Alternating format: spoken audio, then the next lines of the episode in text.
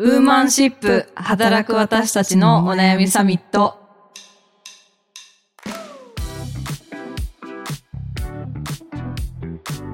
皆さんこんにちはニュースピックス 4E の中道香です川口愛です。この番組はニュースピックス 4E がお届けする次世代を担う女性がリーダーとしての一歩を踏み出せるように女性に関する主要ニュースやリアルなお悩みについて語り合う番組ですよろしくお願いします。はいよろしくお願いします、今週の一本、えーニュースご紹介します。AFPBB ニュース。のフランス新首相に当たるし同国史上最年少という記事をご紹介します。フランス大統領府は9日エマニュエル・マクロン大統領が現国民教育省のガブリエル・アタル氏34歳を新首相に任命したと発表した。同国史上最年少で同性愛者であることを公表している初の首相誕生となるという内容でございます。はい、ちょっと情報量が多いストレートニュース。ね。いやでも本当にこれねマクロンさんも結構若かったですけど、はい、さらに若い。34歳年下だよ。すごい 本当に34歳って日本で言うと普通になんていうんですか？市区町村長とかでも若いぐらいじゃないですか。うん全然めちゃめちゃ若いですよね。ねそれがなんか国の国のトップ。ね国を牛耳るポジションですからうね。んいや本当にでねアタルさんは同性愛者で、はい。であのパートナーさんがいらっしゃってなんかそのパートナーさんもなんか国の仕事してるんですよね。へーなんかえっ、とねなんだっけパートナーは欧州議会議員のステファン・セジュルネ氏。でシビルパートナーシップを結んでいるとうん。いうことで、なまあ、ある意味でパワーカップルというなるほど。ねところなんですけどいやでも本当にいいニュースだなと思ってうん聞いていたんですが、なんか私このニュースをきっかけにちょっと思ったことっていうのが婚姻のなんて言うんですかね自由というかそういったところの話にも通じるなと思っていて、まあ、何が言いたいかと言いますと、まあ、我々事実婚じゃないですか。そうですね。でもそういったこう結婚の制度とか婚姻の制度とか、まあ、その日本で言えば今法律婚すると名字を変えなきゃいけないとか、うん。っていう状況の中でなんかフランスの事例とかってそういうよくそういった婚姻関係の話になるとよく出てくるところなんですけど、はい。フランスでパクス制度っていうのがあってみパクス。パクス。PACS パクス制度っていうのでか韓国語っぽい。パクス確かに。響きですね。確かに、うん、でも日本語では民事連帯契約ということでその性別に関係なく成年に達した2人の個人の間で安定した持続的共同生活を営むために交わされる契約と。いうことで、まあ、そもそもその最初は結婚とかが認められてなかった同性愛者向けの制度みたいなことだったんだけどそれを制定したら結果的に事実婚カップルが増えたみたいな。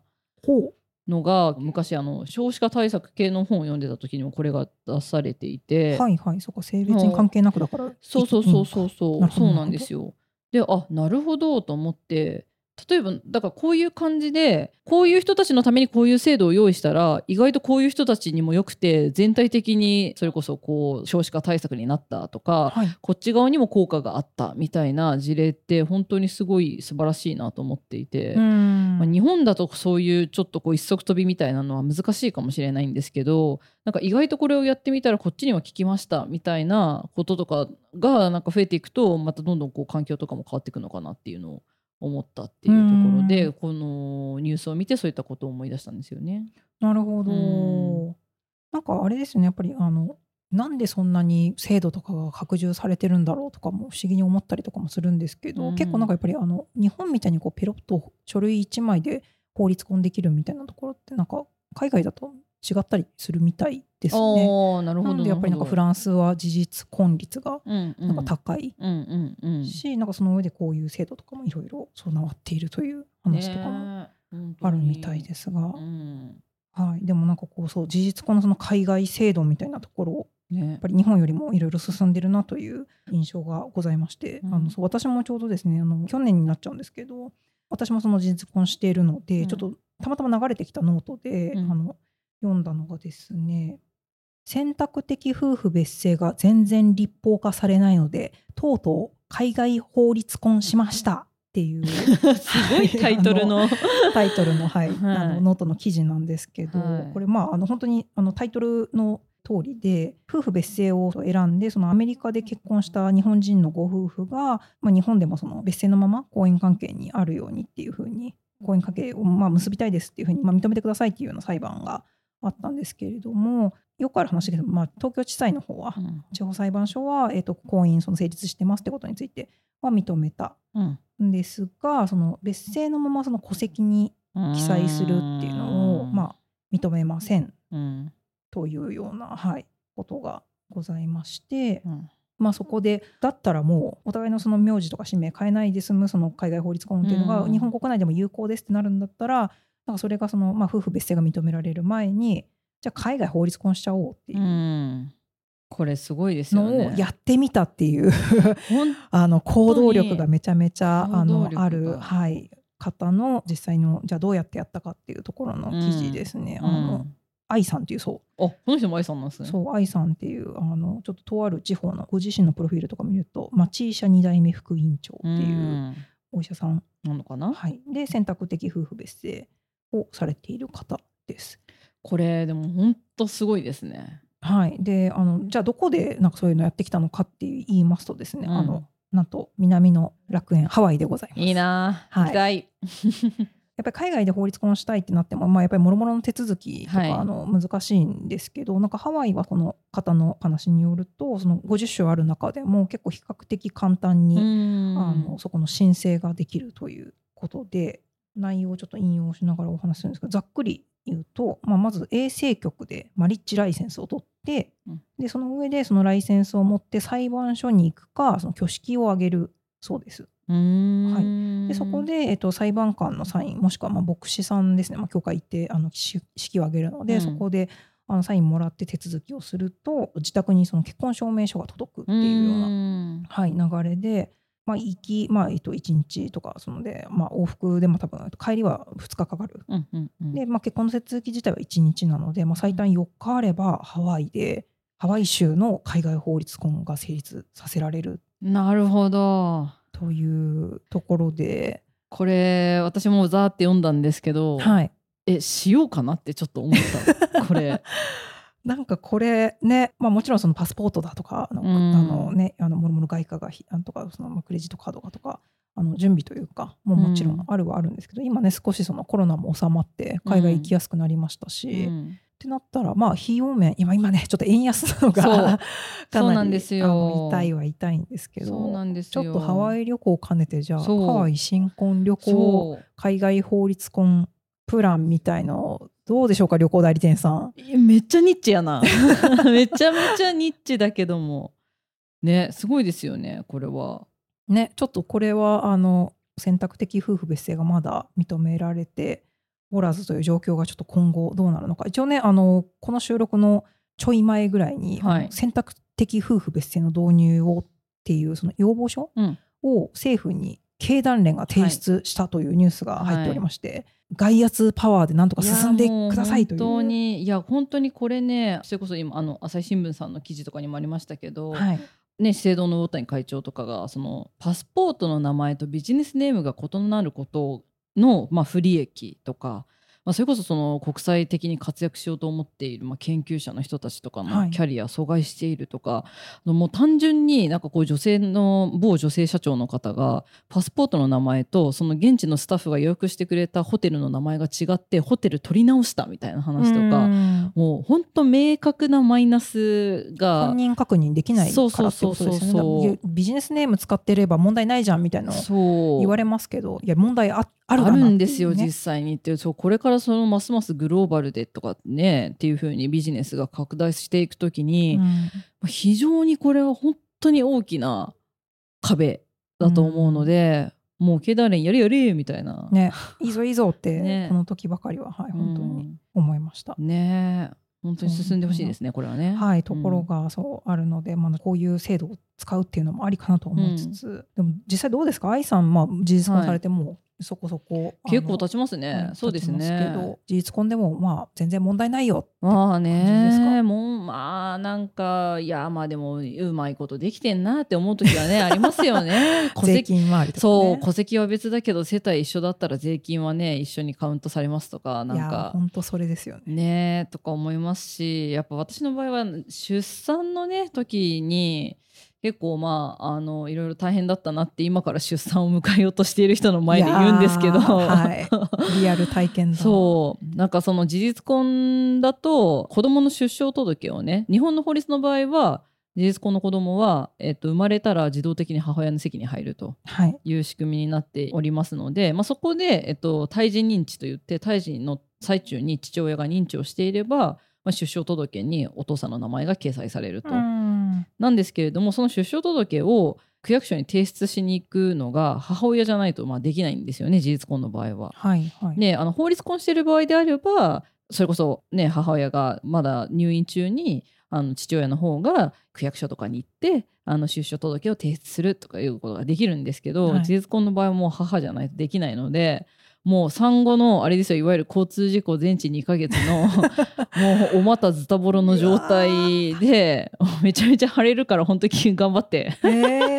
の状態でもう本当にドーナツクッションを持ってあの区役所に行ってでもう区役所のなんかもう冷たいコンクリートの椅子の上に円座クッションを置いてドーナツクッションを置いてもう待つみたいな。でも家から区役所が徒歩3分ぐらいだったんだけどあ近いですね。やでももう歩けないから。いやだってそうですだって交通事故直後ってことですよね。そうそうそうそう もうその距離もタクシーに乗って行ってでそしたら、徒歩3分の距離を、うん、タクシーに乗った。もうえーもうタクシーの運転手さんにもうすすいませんとかって言いながら、まあ、もちろんね夫もついてきたんですけどであもう着いたと思ったら目の前にあ数段階段があって「おい!」みたいな「ババリアフリーじゃんリアフリー!」とか言って言いながらそうっていう思いをしてそうなんですよそういうこととかをやってきたので。出生届を出す出ためすだためだけもうもうだけでももうそういったもうなんか身体的ハードルがあったりもしたのでまあそれと他にもねその例えばうちの場合は、まあ、ちょっとまあ話長くなるんで端折りますけど子供生まれてから夫の方の名字に変えたんですよ名字をはいね。はいはい。でそれはそれでまたちょっとこう家庭裁判所とかでの手続きが発生したりとかっていうので、結構本当にいろいろ大変だったんですけどまあまあでもとはいえまあそういう人たち結構その先輩事実婚の先輩方とかにもそういう人たちの話聞いてたので、うんああなるほどそういうふうにやればいいのかとかとなんかまあそんな面倒くさいって言うんだったら法律君しねえよみたいなこと言ってくるねやからとかもね。やからとか言っちゃった。すいません。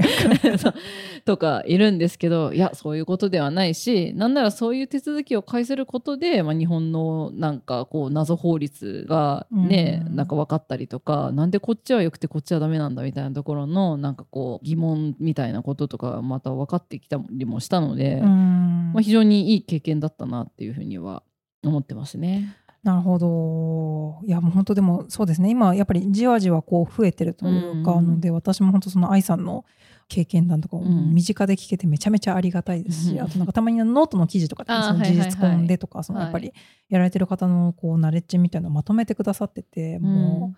本当にありがとうっていう その諸先輩方ありがとうというね思いますよね。そうなりつつ、ね。もう早くこれがもうあの必要なくなったらいいなっていうのは、うーん思ってるんですけどね。ちょっとなかなか。なかなかね。まあこの話は本当に一進一退なところがあるので。そう。でもなんかその時にねなんかねうちのね旦那がねなんか区役所でねなんか「いや事実婚大変ですね」とか言って言われたとか言って「はいはい。いや大変だからお前何とかしてくれよって思ったんだけどさ」とか言って 笑いながら帰ってきてましたけどいや本当だよねと思っていやー思いながら。そうですね。そう。いやでも本当ねなんかこう法律婚してたらこれやんなくていいんだとか、うん。なんかねみたいなことに、まあ、まさにちょっと私も違う角度で今直面してるうん。んですけど、あの最近こう、ね、それこそ結婚している家族がみたいなところでそのそろそろ家を買うなども検討するかみたいなところがあ、はい。の実はちょっとあったりして、うん。あの家を買いたいなと思ってはいるんですが、はい。まあ、家を買うイコール、まあ、住宅ローンを組むわけじゃないですか、なんとですねローン組めないんだこれがっていう、ねえ あのペアローン問題ね。そうなんですよ、まあ、なんか普通に夫名義で家を買うみたいなのも全然あると思うんですけど、まあ、普通にまあ共同の名義で買えたらそれはその方がいいんじゃないかなとかも思うし、なんかまあ私は私で稼いでいるから、うん。まあ、家計のその収入のその能力としては全然十分あるうん。んですけどその収入合算とかそういうペアローンとかっていうのがですねできないうん。法律婚してないとうっていう、入籍条件というもので弾かれるうん。んですよね。なんかもう審査出してもいやちょっとうちでは受けられませんみたいな。ねなんかまあもう当然そのローンを組むということは、まあ、その分一回その銀行に担保してもらわなきゃいけないので、当然そのリスクとかをもろもろ計算して、まあ、そのいけるいけないとかどの金額までいけるかとかをまあ算出されてるっていうのはあるんですけどいやでもなんか別に別居してるとかそういうわけでもないので,、ねで一応なんか世帯のその住民票の上で私あの見届けの夫っていうふうにはい。なってるので、まあ、一応その事実婚ですってこともまあこう書類としても証明はできるんですけど、うん。まあ、審査の時点で婚約者、まあ、結婚の予定、法律婚の予定があれば入籍現時点ではしてなくてもいいんですけど予定がありませんはちょっとダメですって言われてもう私のその収入能力が全くローンに反映されないっていうカウントされないと。理不尽を今そう味わっておりまして、もうパワーに負けて今法律婚しようあるよね。いやでもそれこそ子供が生まれるタイミングでする人とかもいるし。はいはいはい。まあねペアローンとかもね一部出てきてもなんかめちゃめちゃ金利高いみたいなやつとかね。いやそうそう本当そうなんですよ。そう。借り入れ金額が低いとかね、はそうあるんですよ。紙1枚出してるだけでこんなにその違うんだっていそうところに結構直面しててそのまさにそのね子供のさっきのその愛さんのその出生届出すのの委任状も無理とかを聞くとそう。もうその期間だけじゃあそうですね。気持ちになったりとかしててちょうどなんかあの TBS の動画ニュースかな、うん。なんか流れてきたの見てたんですけど確定申告とかのその税制やっぱり変わるじゃないですか、うんうんうん。そこの度にその法律婚一瞬だけして なんかもう5回か6回ぐらいもう離婚繰り返してます同じ人とね。そうっていうのを見たりとかしてもうなんか、まあ、逆にそういうふうにまあ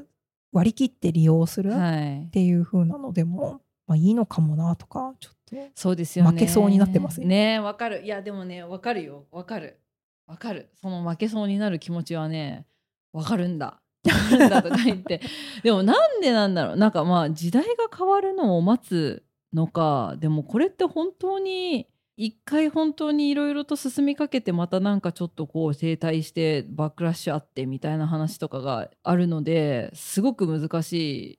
けれども選択的夫婦別姓が進まないんだったらそれこそそういうペアローンなのかとか、うんうんその事実婚カップルに適用される制度をもっともっとちゃんと拡充してくださいとかうん。なんかそういう風にしてなっていかないとそれこそこう若い世代の人とかそういうのが嫌だから結婚しないみたいな人とかもね一部いたりとかもしますし。そうですようん。本当、めちゃくちゃ取り逃してるからねお客さんを。いやいいんだねっていう気持ちで別にいいならいいけどねって言いながらちょっと悔しいってなりながら今。あの探しているところなんですけど。そう。でなんかその話で言うとい今日この収録の前日ぐらいにですねあの俳優の黒島結菜さんと宮沢ひよさんがあ事実婚されて、黒島さんはあのご妊娠されていらっしゃるとはい。いうニュースが出てでその2人のメッセージがすごく素敵で交際していて一緒に住むようになってで自然と子供がいる生活を想像するようになってそしたらありがたいことに授かって、うん。まあでもあの入籍するのではなくあの事実婚として生活していって、まあ、生涯共に支え合っていきたいというふうなメッセージを書かれていて、本当に完璧に素敵なメッセージだなと思って。いやおあのそもそも事実婚で始まってでそれで別に法律婚しなくても自然と子供を考えるっていうのはあの、うん。すごくこう当たり前だしで事実婚だからといって別にすぐ別れるわけじゃなくってそう生涯共に支え合っていきたいっていうその従来のこうなんか変な旧来型のイメージに全部釘刺してるメッセージみたいな感じがしてなんかすごくいいなと思いましたし、まあ、こういう選択する方が多分普通にねどんどん増えていくだろうなって思いますしやっぱりこういうニュースが出るとこれに関連してなんか事実婚とは何かみたいなニュースがまたちょっと増えてきたりみたいはないこととかがあったりするので、なんかこういう話題でなんかいろいろこう世の中の風潮とかも変わっていったり、まあ、ひいては制度がちゃんと変わっていくっていうことにすごく期待が持てるなっていうのは思いますね。うんまあ、あの冒頭の経団連のニュースもそうですけど。そうですようね。ん黒島さんも愛さんみたいに全身ズタボロ状態で出所届出しに行くっていう経験をされるのかなって思うと なんかね本当になんとかなってほしいとは思うんですけど。ちょっとねあの某区役所の前には階段があるんで気をつけてくださいってどこ に住んでるか分かりませんわかりませんけど。いや徒歩3分でもそれですからもう。そう。大変すぎる。そうなんですよ。ねえだからもう本当に変わってくれ 世の中変わってくれみたいな。今年ねそこのあのなんだっけあの年始にも話しましたけど、はい夫婦別姓訴訟もあそうですね。はいあまりますたね。動き出すということではいちょっとそこもね我々としては一当事者としてはい期待したいところですね。そうですねうん。はいではここで一つお知らせがございますウーマンシップついに公開収録をやらせていただくことになりましたパチパチパチパチパチパチパチえー収録自体は30分ぐらい想定しているんですけれども皆さんから事前にご質問をいただきましてそれに答えるような、えー番組収録をさせていただきその後ぜひ皆さんと交流をさせていただきたいと思っております。たくさんお話ししたいと思っているのでぜひぜひいらっしゃっていただけると嬉しいです。はい。公開収録の日時は2月18日日曜日13時から2時間程度を想定しています。えっと場所は最寄り駅、えー東京駅の、えっとニュースピックスのオフィスで行います。ぜひあの現地にお越しいただける方は概要欄の応募フォームからご応募いただけると嬉しいです。皆さんのご応募お待ちしております。お待ちしてますということでそろそろお時間です。はい最近ハッシュタグウーマンシップでいただいた、はいあの感想を今週もちょっとご紹介したいなと思いまはいす。あゆみさんですね。ユはいネームあゆみさん。おめでとうございます。めちゃくちゃシンプルに、これ多分年末の回聞いてくださった。そうですね。はい。はい、何に対するか、まあいろいろねめでたいニュースがあったので、はい、はい。ありがとうございます。い。や本当おめでとうございます。どうですか体調は？もうはいすこぶる。うん結構お腹もね大きくなってきて。いやそうですね。だからなんかもう動きがこうあ。出てきているので、そのなんかすごく最近困ってるのは原稿を編集してる時集中できないんですよね。中でこうズドドドってなっておおおーっつってあー。ああどこまで読んでたっけって言って。あとか にそうなるのーで。いやーわかります。ねそう私もなんかあのーブルーノートかなんかに8ヶ月ぐらいの時に行った時に、はいはい。なんかドラムの音聞いてボッコボコ動き始めてみたいな。全然演奏が聞けないみたいなこととかありましたけど。はい、なのであの私の生産性はちょっと下がって下がり気味ではあのございますがいや基本働かなくていいよ。言っとくよ君の上司に。そうちょっとねまあでもお休み入るまではちょっとこれから国際女性でもあるので。そうですね、はい。まあでも無理せず。はいありがとうございます。はい、はい。はいあともうお一方ですね。えっとゆうさんですね、えーまた良きメディアに出会った全部の回で自分も言いたいことが出てくる。これめちゃくちゃ嬉しいなということであのちょうどリンク貼ってくださったのだいぶ前のあの、はい。えー第4回ですね。はい。男は理系女ははいはい。文系、頭では分かっていても防げないアンコンシャスバイアスですね。の、はい、回を。多分結構古古いところ遡って聞いてくださってるの。最初の方から聞いてくださってるの。ありがとうございます。ありがとうございます。ぜひちょっとね公開収録の方にも遊びに来ていただいて、ねえ本当に。はい、そうこういうところのちょっとえちなみにどんなことが言いたいんですかとかをちょっとね掘り葉掘り聞きたいので、ねはい、皆さんにぜひお越しいただけたらと思います。はい、はい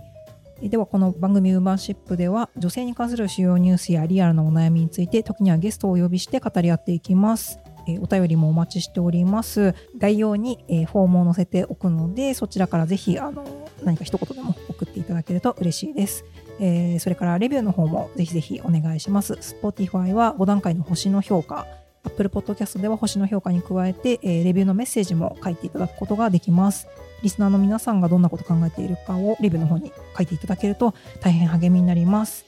はい。はいそれではまた来週ありがとうございました。ありがとうございました。